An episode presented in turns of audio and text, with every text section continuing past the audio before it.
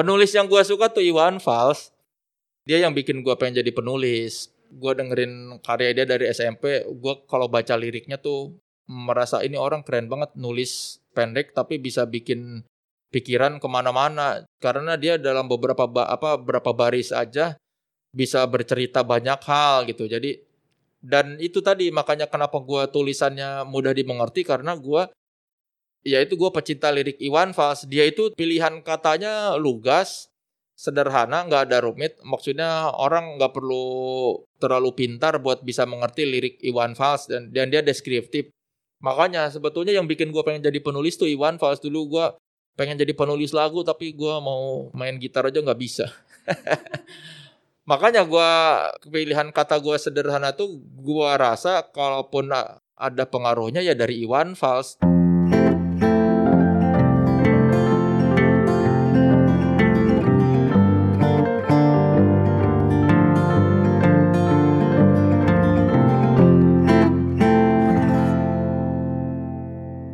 kamu lagi dengerin podcast Main Mata yang didukung oleh jaringan Potluck Podcast. Balik lagi nih di segmen Orang Dalam. Kali ini episode yang spesial banget buat aku. Soalnya aku bisa ngobrol dengan jurnalis, komika, dan penulis buku juga yang aku suka banget. Dia adalah Mas Soleh Solihun. Jadi sebenarnya awalnya sih aku ngajak ngobrol Mas Soleh itu untuk keperluan jadi narasumber di dalam buku yang lagi aku garap nih bareng teman-teman di dalam jaringan potluck. Bukunya itu tentang cara membuat podcast untuk pemula. Untuk lebih detail tentang bukunya, nanti pasti bakal diceritain lagi. Jadi sebelum ngobrol dengan Mas Soleh untuk keperluan buku ini, aku bertanya, boleh nggak kalau sebagian obrolannya nanti dirilis di podcast Main Mata? Dan ternyata dia oke, jadi deh episode ini. Di sini Mas Soleh cerita tentang penulisan, prinsip-prinsip yang dia pakai ketika menulis, baik itu menulis sebagai jurnalis, kemudian ketika menulis buku, lalu juga menulis skenario, dan tentu saja sebagai komika. Selain itu, Mas Soleh juga berbagi cerita soal di balik The Soleh Solehun interview, ada tentang wawancara, kemudian juga tentang proses bikinnya. Mungkin kita langsung aja dengerin ya. Oh iya, by the way, waktu itu kami berdua rekaman langsung di tempat dan supaya tetap mematuhi protokol kesehatan nih, waktu itu rekamannya kami berdua tetap pakai masker. Jadi harap maklum kalau suaranya agak mendem, terutama kayaknya suaraku sih, soalnya aku pakai masker dua lapis. Cuma mudah-mudahan nggak mengganggu kamu untuk tetap menikmati kontennya ya. Kita dengerin yuk sekarang. Halo, Mas Soleh. Apa kabar? Halo, Peti, kabar baik? Kabar baik ya? Sehat-sehat nih? Alhamdulillah sehat. Oke. Okay. Uh, eh, waktu kuliah kan Mas Soleh kan kuliahnya jurnalistik. Iya. Vkom Unpad ya? Iya. Gue baca buku Kastana Taklukan Jakarta tuh. Hmm, wah, jarang tuh yang baca. Emang iya? jarang. Nggak laku bukunya. Masa sih? Nggak laku kayaknya sih, nggak laku. Tapi awal-awal dapat royalti dong. Sedikit. ya itu kan walaupun nama-namanya fiktif udah ketahuan lah ya itu cerita Iya, kalau yang kalau yang ngerti sih tahu. Uh -uh. Itu di situ kalau nggak salah nih gue baca Mas Soleh nulis nggak gitu inget teori-teori jurnalistik karena kayak semasa kuliah mungkin seneng lebih seneng main-main terus aktif di macam-macam. Iya. Tapi kalau misalnya bisa diinget-inget apa sih kayak kaidah jurnalistik yang tetap keinget terus ketempel dari sekarang dari wartawan terus sampai jadi ya sampai sekarang. Yang paling penting itu kalau kita bicara konteks jurnalistik adalah jangan salah kutip. Itu hmm. aja. Maksudnya jangan salah kutip omongan orang, jangan salah nulis fakta dan data itu yang paling penting. Karena kalau tulisan bagus atau jelek itu kan relatif. Ada yang bilang tulisan si A bagus, ada yang bilang enggak enggak terlalu bagus tapi tulisan yang salah kutip sama tulisan yang tidak salah kutip kan udah jelas. Jadi yang pertama harus dipegang kalau orang misalnya mau menulis berita atau apa, nggak usah mikirin dulu tulisan gua bagus atau jelek. Lu salah nulis data atau enggak. Yang penting yang penting semua yang lu tulis itu tidak ada kesalahan penulisan misalnya. Minimal hmm. itu aja dulu. Lu tidak salah nulis nama, Lu tidak salah nulis fakta dan data itu. orang juga nggak akan terlalu sebel kalau misalnya aduh tulisannya jelek eh tapi dia bener nulisin soal ininya nih Hmm. misalnya kalau ngomongin konteksnya album baru eh tapi dia bener nulis judul albumnya nama-nama personelnya ditulis dengan bener Hmm. tanggal-tanggalnya nggak ada yang salah ya tulisannya sih nggak terlalu bagus tapi ya udahlah nggak apa-apa lah. ya itu yang penting itu kalau yang harus dipegang kalau dalam konteks jurnalistik tidak salah kutip gue sering tuh beberapa kali wawancara kok si wartawannya nanggepinnya gitu enggak gak gitu maksudnya kadang-kadang itu suka salah salah tangkep terus jadi kan kalau orang salah tangkep kutipan nanti jadi tidak sesuai konteks Hmm. si ucapan narasumber itu. Iya, jadi intinya yang paling penting itu adalah jangan salah nulis fakta dan data. Makanya waktu gua wawancara, pernah tuh gua wawancara Cupu Manik tuh, Hmm. waktu di Trax. Gua nggak pakai recorder karena tahu ah ini cuma buat setengah halaman, gua tulis aja lah di buku, nggak usah gua rekam, capek karena kan harus didengerin lagi transkripnya. Jadi gua pakai buku doang supaya langsung tahu aja poin-poinnya gue tulis penting. Nah si anak-anak cupu manik itu kayak menyangsikan Hmm. gitu, nanti salah kutip lagi. Eh taunya pas berikutnya gue edisinya terbit terus mereka ini pas ketemu lagi, wah gue pikir lu bakal salah ini, ternyata lu bisa menangkap apa yang gue sampaikan, nggak ada salah salah kutipan, nggak ada salah makna. Gitu. Hmm. Jadi itu yang pertama tuh kalau kita bicara konteks jurnalistik ya jangan salah itulah karena kalau kita salah nulis fakta dan data kan akibatnya banyak kayak kalau kayak zaman sekarang bisa jadi hoax bisa jadi merugikan orang itu aja dulu ya yang paling utama gue sekali sekali pernah nulis bukan salah kutip gue malas Mhm. jadi tidak berimbang aja gue pernah nulis soal apa ada cabut satu personel dari band Hmm. Terus yang personel yang cabutnya malah gua nggak wawancara itu karena gua males dan kayaknya ah, ribet dulu.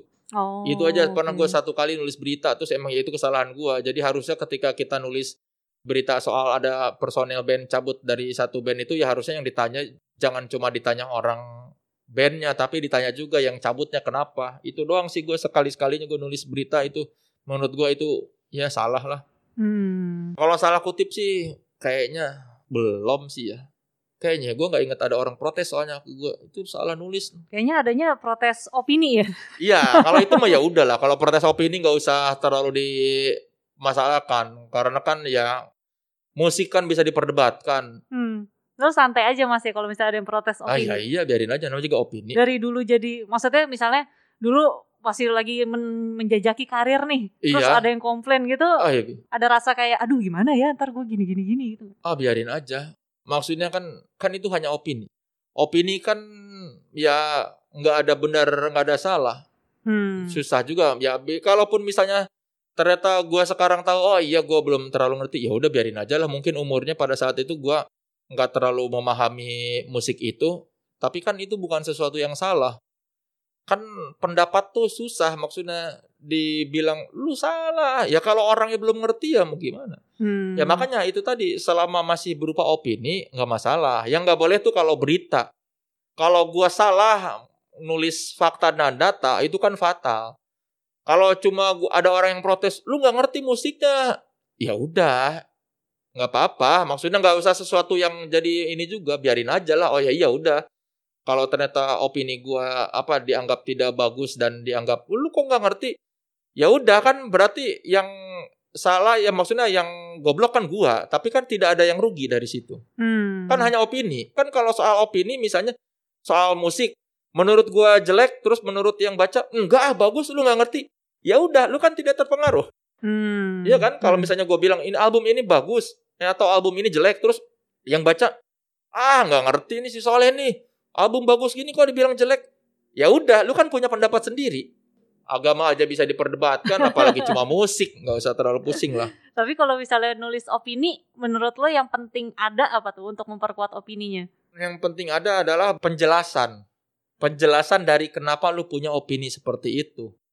Yang paling susah adalah menulis opini kalau kata gua, menjelaskan kenapa menurut lu album ini bagus atau kenapa menurut gua sesuatu ini bagus itu yang yang paling susah itu.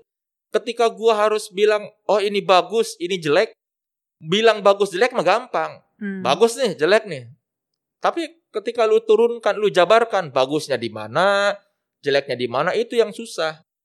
Minimal harus punya pembanding atau minimal lu bisa bilang sesuatu bagus karena lu sudah pernah membandingkan dengan yang lain. Itu kan Hmm. yang susah tuh. Lu bisa bilang ini bagusnya di sini. Misalnya kayak kalau lu bilang kaos ini bagus. Ya kaosnya bagus. Bagusnya dari apa? Misalnya bahannya enak. Bahannya mahal nih. Polanya bagus, jahitannya juga oke, sablonannya enak, nggak bikin gerah atau desainnya bagus. Cuttingannya pas nih. Kayak gitu. Jadi lu bisa bilang sesuatu bagus atau sesuatu jelek tuh disertai penjelasan. Argumennya harus ada penjelasan itu yang susah ya. Salah satu yang paling susah yaitu itu menulis opini. Terus kalau aplikasi, ya mungkin aplikasi ilmu ya semasa kuliah, perbedaannya apa sih ketika menulis jadi wartawan? Iya. Terus kan sempat nulis skenario juga, Ya, terus stand up komedi, itu kan semuanya berbasis penulisan Iya. sebenarnya. Itu aplikasinya gimana sih mas? aplikasinya kalau di kuliah itu ya gua yang paling kerasa ya nulis buat media massa sih jadi wartawan karena kan gua belajar nulis ini apa nulis berita Hmm. yang paling terasa ya nulis berita tapi kalau gua di kuliah jurnalistik di Komunpar kan selain nulis berita juga gua belajar nulis opini Hmm. ya aplikasinya ya kerasa karena intinya dari gua nulis berita nulis skenario misalnya apa bikin materi stand up intinya kan satu sama orang harus mengerti apa yang lu bicarakan. Ketika lu nulis berita lu yang baca harus ngerti ini lu mau nulis tentang apa. Ketika lu bikin skenario film yang nonton harus ngerti ini ceritanya tentang apa sih? Hmm. ketika lu ngelawak orang harus ngerti dulu supaya orang bisa tertawa. Ya inti dari semua itu adalah bahwa apa pun bentuk tulisannya orang harus mengerti apa yang lu sampaikan. Kalau dari segi gaya lo menulis, apa yang selalu lu jaga ketika lagi bikin apa eh, berbagai format penulisan ini? gua selalu menjaga supaya tulisan gua tidak rumit bahasanya. Tidak usah pakai pilihan kata yang terlalu mutakhir. Jadi orang ya nggak perlu pinter-pinter amat buat mengerti tulisan gua gitu aja lah. Beda kalau kita baca catatan pinggir Gunawan Muhammad kan. Ah, iya. kayaknya orang harus pinter dulu baru ngerti. Apa ini maksudnya apa ya? Karena kalau kayak gue baca itu ini maksudnya apa sih? Nggak ngerti gitu. Prinsip yang gue pegang yaitu harus sederhana aja pilihan katanya dan jangan ada pretensi untuk terlihat mau terlihat pintar. Ada beberapa penulis terutama penulis baru yang kelihatan nih orang kayak pengen banget kelihatan banget dia pinter tapi jadinya malah bikin bingung ini maksudnya mau ke mana sih Hmm. kalau gua sih gitu, prinsip yang gua pegang pilihan katanya sederhana, jangan yang terlalu mutakhir dan lugas. Terus ya mudah dimengerti aja, itu yang selalu gua pegang dalam menulis. dari segi mungkin untuk teknik penulisan Iya. gitu sebagai lo menulis feature terus wawancara orang juga ada jurnalis atau mungkin interviewer yang lo suka? Nggak ada, ah nggak ada? Nggak ada. Penulis yang gua suka tuh Iwan Fals. oke. Ya musisi juga. Iya, dia dia yang bikin gua pengen jadi penulis. Gua dengerin karya dia dari SMP, gua kalau baca liriknya tuh merasa ini orang keren banget nulis pendek tapi bisa bikin pikiran ke mana-mana. Karena dia dalam beberapa ba- apa berapa baris aja bisa bercerita banyak hal gitu. Jadi dan itu tadi makanya kenapa gua tulisannya mudah dimengerti karena gua ya itu gua pecinta lirik Iwan Fals. Dia itu Hmm. tuh pilihan katanya lugas, sederhana, nggak ada rumit. Maksudnya orang nggak perlu terlalu pintar buat bisa mengerti lirik Iwan Fals dan dan dia deskriptif. Makanya sebetulnya yang bikin gua pengen jadi penulis tuh Iwan Fals dulu gua pengen jadi penulis lagu tapi gua mau main gitar aja nggak bisa.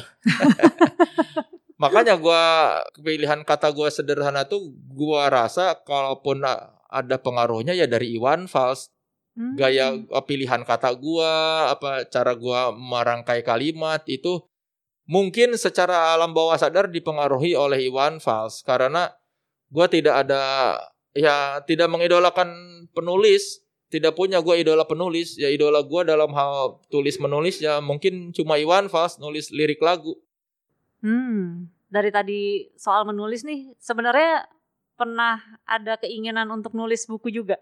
Soalnya sejauh ini kan udah ada beberapa buku ya. Iya, itu semua Ah. diminta, bukan gue yang Oh, Gua tuh merasa gua tuh tidak terlalu menarik kalau nulis buku, jadi gua ah kayaknya ya udahlah nunggu diminta aja. Gua tuh bagus kalau nulis berita, nulis feature-feature panjang. Gua merasa oh gua bisa nih, gua bagus nih kalau gua nulis berhalaman-halaman di majalah itu gua gua pede, eh, tulisan gua bagus. Tapi kalau nulis buku tuh kayaknya ya biasa aja, tulisan gua termasuk kategori standar gitu. nggak jelek tapi juga nggak bagus-bagus amat. Jadi buku ya nanti aja nunggu ada yang nawarin lagi lah. Kayaknya penulis juga kapok deh. penerbit. Eh, ya penerbit nggak ada yang laku buku gua. Masa sih? Yang laku tuh cuma buku gua yang pertama, Celoteh Soleh. Oh, itu Yang- yang dari blog. Iya, itu bahkan tidak gua banggakan karena itu kan gua nulisnya iseng, maksudnya bukan buat buku. Cuma nulis ada apa gua tulis di blog. Cuma nulis sepintas-sepintas cuma apa yang gua rasain saat itu gua tulis. Jadi memang tidak diniatkan jadi buku. Jadi tapi malah itu yang paling laku. Oh, gitu. Itu buku pertama ya? Iya, si Oke. celoteh soleh itu. Ya, mungkin karena timingnya pas gua baru muncul stand up terus tiba-tiba keluar buku, dipikirnya bukunya materi-materi komedi. Padahal materi blog malah buku gua yang materi stand up nggak laku, orang yang nggak tahu tuh majelis tidak alim. Abis celoteh soleh tuh baru Kastana Iya. Taklukan Jakarta. Celoteh, Kastana, majelis tidak alim, baru yang mau jadi, jadi apa? apa? Iya. Yang difilmin kan? Iya, sebetulnya yang paling gua suka majelis tidak alim. Oh, gitu. Karena itu kan kayak materi kombinasi dari materi stand up gua ya 90% memang materi stand up tapi juga bisa ada pengembangan ke jurnal pribadi. Hmm. Itu gua sih sebetulnya secara konten paling puas dengan majelis tidak alim. Tapi ya lagi-lagi yang laku malah celoteh soleh yang menurut gua nggak terlalu ini isinya. itu bener-bener diambil dari blog ya? Ada, Iya. Ada pembaharuan atau Karena apa gitu nggak? enggak, enggak. Waktu itu si Mizan apa Bentang ya nyamperin gua waktu gua baru muncul stand up minta gua nulis buku karena kan lagi stand up baru naik orang-orang baru kenal soleh solihun nih terus kan gua masih ngantor Hmm. ribet gua maksudnya nulis buat kerja sama nulis buat buku kan ah males gue capek karena masih ngantor terus gue bilang udah lu ambil aja tulisan lu lihat dulu blog gua. Kalau menurut lu bisa layak terbit silakan kumpulin aja. Eh tahu diterbitin sama mereka. Yang lu tulis berarti intronya aja tuh ya? iya cuma itu intro. Selebihnya mah itu mereka ngambil sendiri mereka yang mencarikan dari berbagai tulisan gua. Oh, Oke. Kalau yang Kastana itu kepikiran mau nulis itu kan tentang perjalanan karir jadi Iya, nah itu kan penerbit juga tuh yang minta gua kan itu nama istilahnya work lead katanya. Kayak ada teen lead, ada chick lead, ini Oh. work lead. Oh, Jadi soal pekerjaan, intinya soal dunia kerja. Iya. Gua nggak puas karena itu mereka nggak mau pakai nama asli. Gua tuh sebetulnya pengen pakai nama asli. Maksudnya nama gua ya sebagai Hmm. Soleh Solihun. Terus nggak usah difiksiin kayak gitu. band-bandnya maunya ditulis nama Iya, asli juga. terus nama-nama perusahaannya ah, siapa Hmm. teman-teman gua asli, tapi si penerbit nggak berani. Ini takutnya kan ini berhubungan dengan manajemen ada apa takutnya nanti mengumbar rahasia perusahaan atau apa. Padahal gue sih ya nggak apa-apa orang kenyataannya begitu. Hmm. Tapi mereka nggak mau, pengen diganti-ganti. Nah, gue tuh nggak puas di situ. Harusnya sih gue pengennya ya udah nama aja, nama gua, nama teman-teman gua, nama majalahnya apa, kejadiannya gimana. Cuma ya kan namanya juga penerbit ya udah gue ikutin. Oh, gitu. Kalau nama Kif Kastana milihnya dari mana?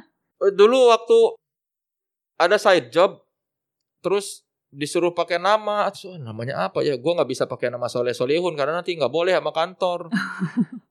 Kastana mah keluar begitu aja. Kalau Kif-nya itu dari Kit Richard, Kit Richard kan suka dipanggil Kif, tapi tulisannya K E E F. Terus tapi Kif dong nggak menarik. Tiba-tiba terlintas Kastana. Ya udah gue kasih ke orangnya. Udah tulis aja Kif Kastana gitu aja. Simpel juga ya. Iya. Nggak tahu dari mana Kastananya. Kayaknya ide-ide lu suka terjadi dengan secara alami gitu deh. Ya nggak usah terlalu dipikirin lah itu mah gitu-gitu. Gue mau nanya-nanya soal wawancara. Ah iya. Jadi dari dulu awal karirnya Mas Soleh kan sebagai wartawan. Iya. Terus sampai sekarang bikin format wawancara video, terus juga untuk The Soleh Solihun interview, itu juga ketika ditonton tuh masih memang terasa tetap tajam, terus enak didengerin juga, enak ditontonin gitu. Nah, pas gue sempat baca-baca di The Soleh Solihun interview itu lo bilang lo memang mengundang narasumber yang cukup dekat ya. Iya. Ha-ha. Kalau boleh tahu kriteria dekatnya tuh sedekat gimana sih? Akrab, maksudnya bisa bercanda lah. Bukan yang dekat dalam arti bersahabat atau apa udah akrab banget bertahun-tahun enggak. Minimal kalau yang di The Soleh Solihun interview itu gue udah pernah nemuin bercandanya enak sama dia. Pernah ketawa bareng. Oh ini orang bisa nih gue ketawa bareng. Hmm. Cuma si Petra si Hombing yang gue belum pernah kenal, yang gue wawancara belum pernah ngobrol, tahu-tahu gue wawancara. Selebihnya sih gue udah pernah bercanda. Oke. Maksudnya ngerasa oh orang itu tahu gue bercandanya kayak gimana dan gue udah nyaman apa bisa ketawa bareng lah. Hmm, oke. Petra si Hombing doang yang waktu itu minta diwawancara terus oh gue belum pernah kenal terus ya udah gue gue okein. Oh, dia minta waktu itu. Ya manajemennya kan pengen minta diwawancara karena sekalian ada promo buat album atau single gitu. Terus gue gue okein karena gue suka permainan gitarnya jadi ya udahlah. Hmm. Kalau waktu sama Petra berarti bedanya apa nih ketika lo wawancara orang untuk yang The Solihun interview Iya. ya, yang udah lo kenal akrab sama yang belum persiapannya kayak gimana tuh? sama aja. Karena yang gua kerjakan kan kalau di YouTube gua di The Soleh Solihun interview rata-rata wawancaranya cuma apa gali pengalaman hidup, apa wawancara profil, bukan wawancara topik tertentu yang memerlukan riset. Rata-rata kan gue udah tahu orangnya kayak gimana. Paling risetnya semua persiapannya standar. Gue cek misalnya kalau dia musisi, gue konfirmasi ulang karya dia udah berapa. Misalnya, yang hal-hal info kecil aja. Mungkin menguap sisi personalnya Iya. justru ya dibandingin karirnya. Iya, Hmm. Kalau misalnya dulu waktu jadi awal-awal jadi reporter tuh. iya. Nah, kalau itu risetnya kayak gimana? Iya sama standar. Baca beri baca semua yang berhubungan dengan orang itu. Berita ada berita apa hal menarik apa. Misalnya kayak zaman gua waktu mau wawancara kakak Sleng pertama waktu di Playboy itu. Hmm. kan itu itu salah satu wawancara panjang gua pertama. Ya gua riset ini si kakak ini gimana apa ber- berita-berita tentang dia. Supaya dapat gambaran lebih tentang orang itu gitu. Ya zaman dulu sih gua masih bikin list pertanyaan tuh. Zaman zaman di Playboy kalau mau wawancara panjang gua masih bikin list pertanyaan. Tapi setelah gua di Rolling Stone gua nggak gua udah nggak pernah bikin list pertanyaan lagi. Karena udah seiring bertambahnya jam terbang bisa ngembangin dari jawaban dia lah. Yang penting yang penting gua dari awal udah tahu daya tarik orang ini apa. Angle yang gua mau bawa apa, angkat apa, itu pasti mudah. Kalau dulu kan suka wa- waktu awal-awal kerja belum terlalu paham kayak gitu. Jadi oh, risetnya tuh wah ba- banyak banget. Tapi sekarang setelah ini mah udah tahu. Yang penting gue tahu ini si daya tarik orang ini apa. Dan Hmm. itu tadi selama gua nggak ngebahas hal-hal yang terlalu apa banyak fakta nggak perlu riset. Kalau cuma wawancara personal sih ya berani lah maksudnya tanpa riset mendalam gitu. Ya intinya sih kalau dari awal kita udah tahu orang ini daya tariknya apa, itu pasti mudah wawancaranya. Itu sebabnya gua cuma nerima wawancara atau mau wawancara orang yang gua sudah pernah bercanda karena gua udah tahu ini daya tarik orang ini apa. Hmm. Ada contohnya nggak misalnya nih? Eh, siapa yang udah pernah bercanda terus oh nih orangnya menarik nih soalnya gini gini gini. Eh, Deddy Corbuzier misalnya nih, Hmm. gua tuh beberapa kali pernah diundang ke hitam putih. Tapi gua nggak belum menemuin klik sama dia. Apa kayak ini orang kayaknya belagu deh. Jadi masih masih sebatas tahu aja oh, si Dedi tahu gua, gua tahu Dedi. Tapi satu kali di satu event gua jadi moderator, dia jadi narasumber, terus tiba-tiba gua bercanda sama dia, eh ternyata orangnya menyenangkan. Hmm. Nah dari situ gue melihat oh ini ternyata orang ini menarik gitu. Makanya waktu itu si Dedi ngajakin leh kita podcast yuk. Terus gue bilang ayo ayo karena gue udah nemuin daya tarik dia. Hmm. Ya itu yang dulunya gue pikir nggak menarik ternyata menarik karena mungkin kadang-kadang perasaan kita mempengaruhi penilaian kita. Gue menganggap nih orang belagu gitu kan. Dulu mah sebelum kenal kan nih orangnya belagu banget deh. Males lah gue wawancara orang belagu gini. Eh ternyata pas udah kenal eh ternyata orangnya nggak belagu, menyenangkan. Jadi terbuka oh ya jadi banyak daya tariknya. Makanya gue cuma wawancara orang yang gue suka. Berarti yang masuk di video itu adalah orang-orang iya, yang lo suka. ya? orang-orang yang kan gue ada kriteria harus gue sukain karyanya.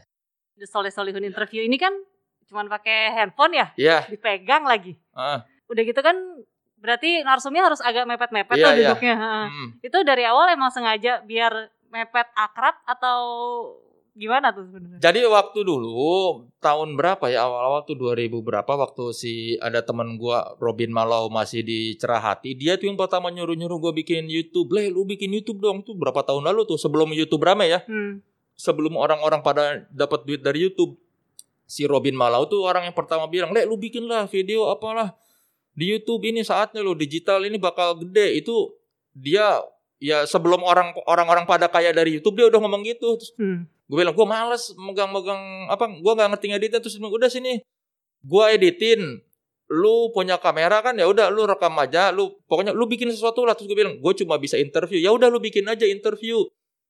Nanti videonya kasihin ke gue nanti dieditin sama tim. Nah waktu itu gue masih pakai kamera kamera pocket gue rekam. Terus waktu itu si awal-awal tuh udah soleh solehun interview guanya nggak muncul. Cuma ada Oh. pertanyaan pertanyaan gua sama dia diedit jadi tulisan nanti orang ngomong. Dan rata-rata cuma 6 10 menit. Bahkan ya gitu pendek-pendek. Di durasinya di bawah 15 menit lah. Paling panjang juga kayaknya 11 menitan. Hmm. itu awal-awal tuh si Cerahati yang ngeditin timnya si Robin Malau. Berarti terus syutingnya sama dia. enggak sama gua. Jadi dia bilang lu kalau pergi ke mana ketemu siapa ya udah lu wawancara aja. Lu bawa bawa kamera aja kata si Robin ini. Kalau ada off air gua rekam orang-orang gua wawancarain wawancarain terus gua kasih videonya sama dia terus dieditin. Kalau dilihat di awal-awal tuh tahun berapa tuh? Lihat aja di YouTube gua. Ada tuh ada Soleh Solehun interview yang awal. Yang pertama tuh kalau nggak salah si Aco atau Mongol deh yang awal-awal. Itu nggak ada guanya. Hmm. Nah itu sam- cuma bertahan berapa episode terus si Robinnya cabut dari cerah hati. Udah nggak nggak pernah bikin video lagi. Terus satu kali gua tuh ganti handphone. Awalnya kan waktu pertama gua ngupload video ke YouTube gua tuh gua pakai Nokia Express Music tuh gara-gara mudah upload ke YouTube pas gua ganti iPhone 4 lebih mudah lagi ternyata ngupload video. Hmm. gua mulai mulailah ngupload ngupload lagi video. Plus waktu itu siaran di salah satu radio wifi-nya kencang banget. Gua ngupload video 10 menit cuma dalam waktu berapa ya satu menit udah langsung ke upload nah pas gua tahu ah ini gampang banget YouTube apa upload YouTube. Gue inget lagi oh dulu kan gue pernah bikin soleh solehun interview pakai kamera serius. Nah sekarang oh, udahlah gue pakai iPhone aja lah. Gue juga yakin orang bakal nonton kalau kontennya bagus. Ya udah gue rekam rekam lah pakai iPhone. Awalnya yang awal-awal juga setelah setelah fase gue pakai kamera itu gue pakai handphone tapi guanya di belakang Hmm, kalau kelihatan. iya coba lihat di YouTube gue itu ada di awal-awal ada guanya nggak nggak muncul. Oh, apa oke. kayak wawancara si Abdur Pongki si siapa banyak lah yang awal-awal tuh guanya nggak muncul. Gue cuma kedengeran suara. Dan itu juga cuma 6 menit 5 menit 10 menit. Seadanya aja lagi di di sela-sela syuting gue wawancara. Terus saat pertama kali gua ngerekam video hadap-hadapan itu pas gua syuting film gua mau wawancara Monty Tiwa sutradara. Hmm. gua waktu itu lagi syuting Sai Sai Cat. Pas gua mau wawancara Monty gua nggak ada du nggak ada kursi buat duduk. Di depannya dia tuh ah ini gimana sih? Gua jongkok. Males apa kalau gua jongkok terlalu angle-nya terlalu bawah si Monty duduk di kursi nanti terlalu dongak kamera gua. Akhirnya ya udah Mon geseran. Gua duduk di sebelah Monty. Cuman kan kalau duduk di sebelah terus kalau kameranya tetap kamera belakang gua kan nggak ngelihat frame-nya apakah masuk atau enggak akhirnya ya udahlah gua pakai kamera depan buat memastikan bahwa frame-nya bener. Dari situ eh ternyata enak nih wawancara begini. Nggak apa dempet-dempetan. Kalau muka kelihatan jadinya entah kenapa psikologis narasumber juga jadi ngerasa lebih nyaman akhirnya dari sejak gua wawancara Monty sa- sampai sekarang ya udah gua begitu konsepnya. Terus langsung format panjang juga akhirnya. iya. Langsung format ah serius aja lah. Gua kayaknya menyenangkan. Awalnya kan cuma iseng terus lama-lama gua ketagihan karena gua seneng prosesnya. Terus berarti habis itu udah ngedit sendiri lah ya, nggak dipotong iya apa pun. cuma diketambahin aja tulisan soleh-solehan interview. Gua motong kalau misalnya abis ngobrol terus eh yang tadi jangan dimasukin dong gua nggak enak takut ada yang tersinggung, ya gue cari dulu, cuma dipotong gitu doang. Lagian kan orang suka ngomong nggak diedit, nggak diedit. Ngedit itu kepentingannya buat apa? Apakah supaya tuh apa wawancaranya dragging jadi apa yuk yang dragging kepotong atau biar lebih singkat atau apa nah gue kan tidak ada kebutuhan itu gue memang pengen nampilin wawancara gue dari awal sampai akhir biar orang tahu nih di menit-menit ini kalau orang jeli bingung nih lagi lagi nyari pertanyaan atau udah mulai capek nanyanya Nah itu lo mau nunjukin itu juga ya? Iya biarin aja Ah. ya wawancara begini. Terus lagian juga ya gue males dong editnya dia capek. Gue melakukan ini bukan karena duit, maksudnya bukan karena kerja. Ngapain gue mesti rapihin? Hmm. Terus ya biar biar orang lihat aja nih wawancara tuh kayak gini. Terus tuh megang megang kamera sejam dua jam tuh pegel gak sih? Enggak, kalau megang kamera gini nih. Kalau lu megang kamera sambil duduk lu nggak akan pegel. Kalau lu megang kameranya sambil berdiri, udah pasti 10 menit aja pegel. Tapi nggak bertumpu ke mana pun kan Ada tangannya? tumpuan gua Oh, ke dengkul. Oh. Kalau tangan kanan pegel, gue tinggal pindah kiri. Kalau tangan kiri pegel, gue tinggal pindah kanan. Jadi tangan itu nggak pernah ada masalah. Justru kalau masalah tuh pantat gua atau paha gua, misalnya kalau kelamaan nekuk kesemutan, Hmm. pantat pegel. Kalau gue misalnya duduk di lantai, yang lain duduk di sofa, gue di lantai sejam lebih kan lumayan panas. Kalau tangan tuh nggak pernah ada masalah. Justru persoalannya bukan di tangan, tapi di paha atau di pantat.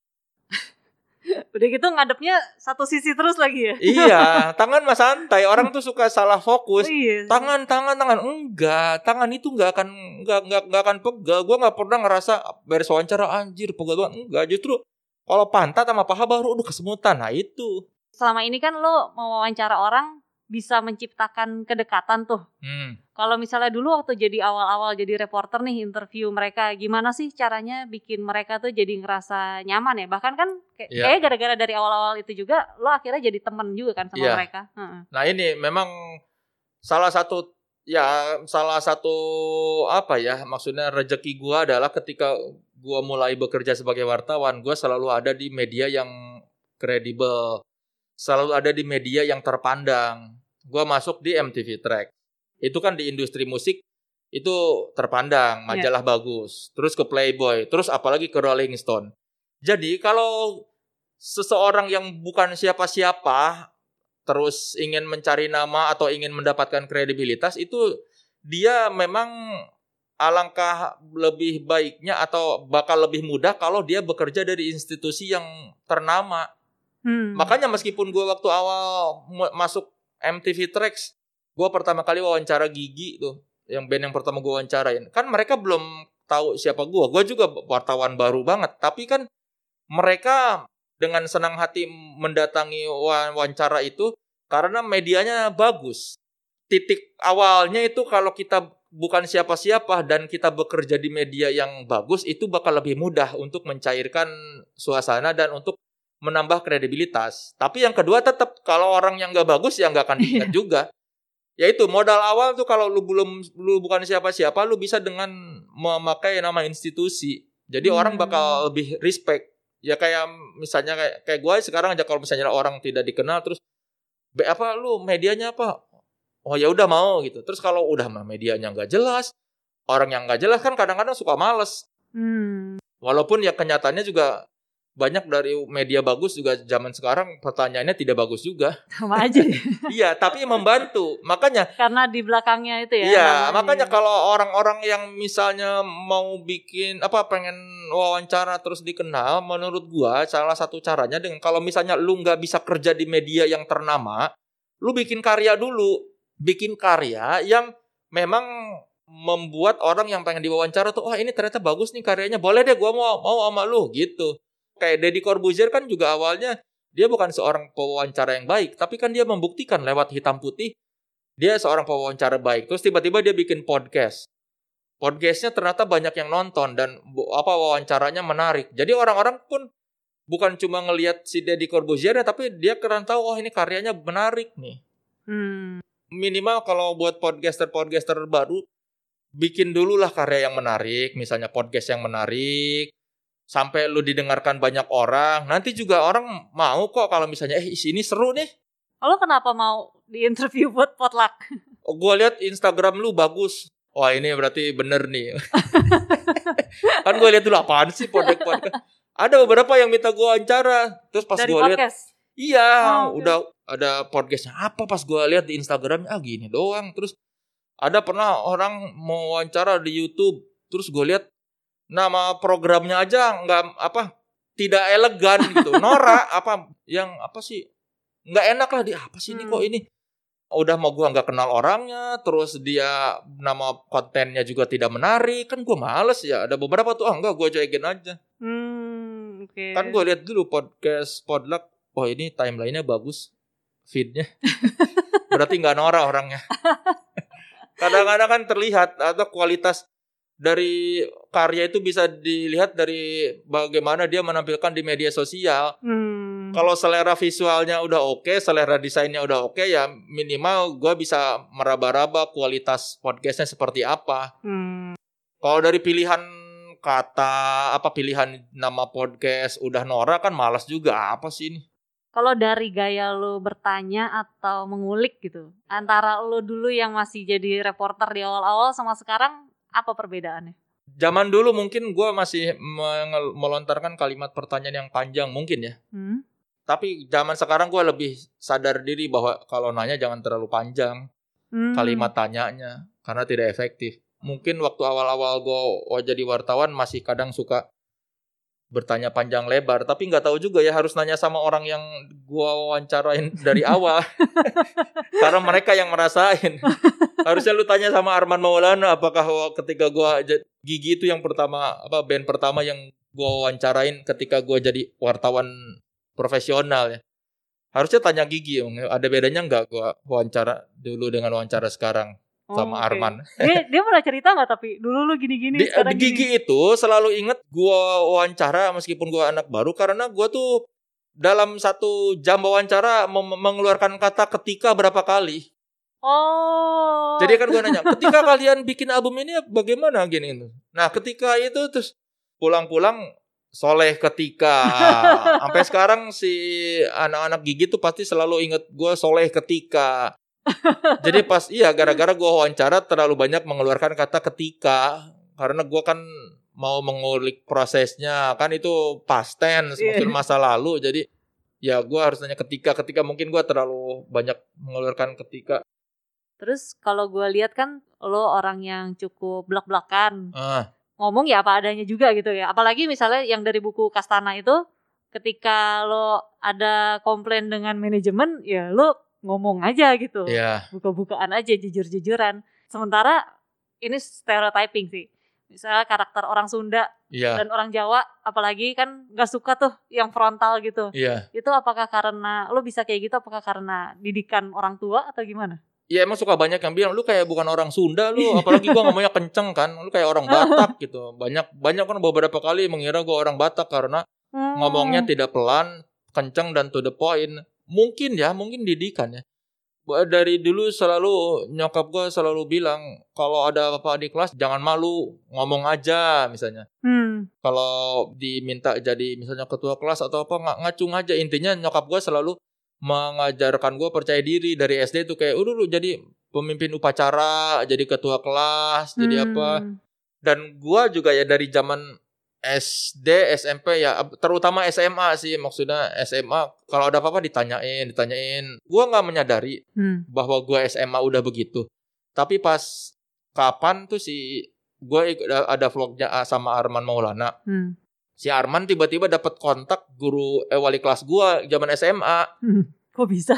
dari temen gua dia nanya-nanya Oh. pokoknya hebat lah itu si Arman terus tiba-tiba si Arman nelpon wali kelas gua terus kata wali kelas gua iya si Soleh mah dulu ini guru-guru suka nanya sama saya bu itu si Soleh kok gitu banget sih? Apa suka terlalu kritis segala ditanya kan si ada Ibu Diana namanya si Ibu Diana sebagai wali kelas dia nerima komplain katanya dari guru-guru itu si Soleh gitu banget maksudnya banyak yang risih dengan gua terlalu frontal kalau di kelas Hmm. tapi si ibu Diana wali kelas gua ngebela nggak apa-apa itu nanti pasti anaknya pinter atau apa gitu makanya si ibu tuh bilang ya akhirnya kan setelah beberapa tahun saya lihat oh kamu jadi seperti ini ya saya tahu dari zaman SMA kamu begitu maksudnya orangnya memang belak-belakan. Ya, gue Hmm. tuh baru sadar pas kemarin itu. Oh iya ya.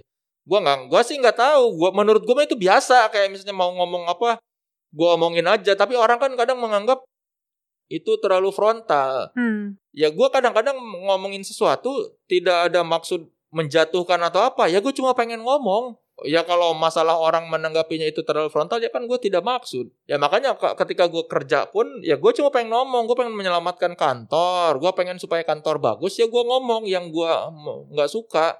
Gue mah kalau ada apa-apa ya gue omongin aja. Maksudnya ya daripada nanti ngedumel di belakang atau apa. Ya kalau ada yang bisa disampaikan sampaikan langsung. Ada yang sensi nggak sama lu? Kalau zaman MC suka ada beberapa yang merasa bete gara-gara gua omongin gitu kan. Kadang-kadang gue suka nggak sadar bahwa yang gua omongin itu sensitif buat orang kayak gitu. Hmm. Tapi ya udahlah. Oh, gue sempet lihat interview sama Mas Inu, Iya. Inu Kompas. Lu selalu bilang, lu selalu kepikiran lu tuh mati muda.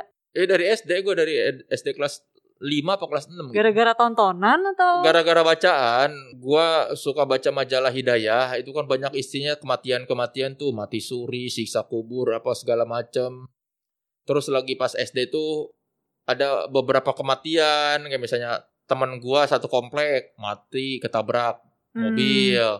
Terus ada sepupu gua meninggal. Jadi kayak mungkin kayak terlalu deket jaraknya kematian-kematian itu jadi gua mikir soal kematian yaitu segar terus sering baca soal mati suri, soal mat, apa siksa kubur apa segala macam. Jadi ketakut.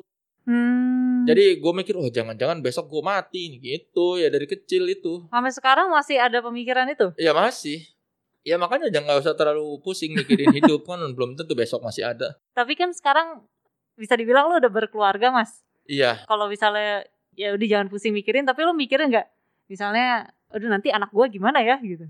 Iya, tapi kadang-kadang ah ya nanti juga udah ada yang ngatur dah. ya mikirin, cuma gua mikirin kayak gini.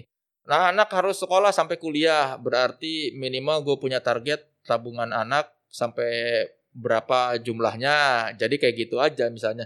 Hmm. Kalau ada kerjaan, sebagian disisihin nih buat tabungan anak, jadi nggak akan kepake sama gua. Kayak gitu aja. Mikirinnya mikirin jangka panjangnya gitu aja Hmm. bahwa anak ini butuh duit nih minimal pas kuliah butuh duit gede jadi dari sekarang nabung kalau dapat duit pisahin buat tabungan anak gitu aja tapi masalah nanti gimana gimana udah itu mau urusan nanti Hmm. Yang real-real aja ya. iya Ini yang ya. gitu aja yang simple-simple yang yang yang mudah di- dipikirkan dan dikerjakan dapat duit pisahin buat tabungan anak.